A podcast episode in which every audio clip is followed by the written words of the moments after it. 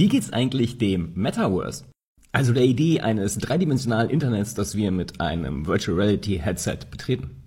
Den Meta-Hype, den haben wir sicherlich hinter uns gelassen. Aber gerade in der Industrie, da wird sehr viel auf das Metaverse gesetzt. Und zählt man die großen Gaming-Welten mit dazu, also insbesondere Roblox, Fortnite, Minecraft, dann reden wir über eine halbe Milliarde Menschen im Metaverse. Und weil ich hier einfach viel zu selten darüber spreche, gibt's einen neuen Account. Und Ad Metaverse startet so richtig im neuen Jahr. Shortcast Club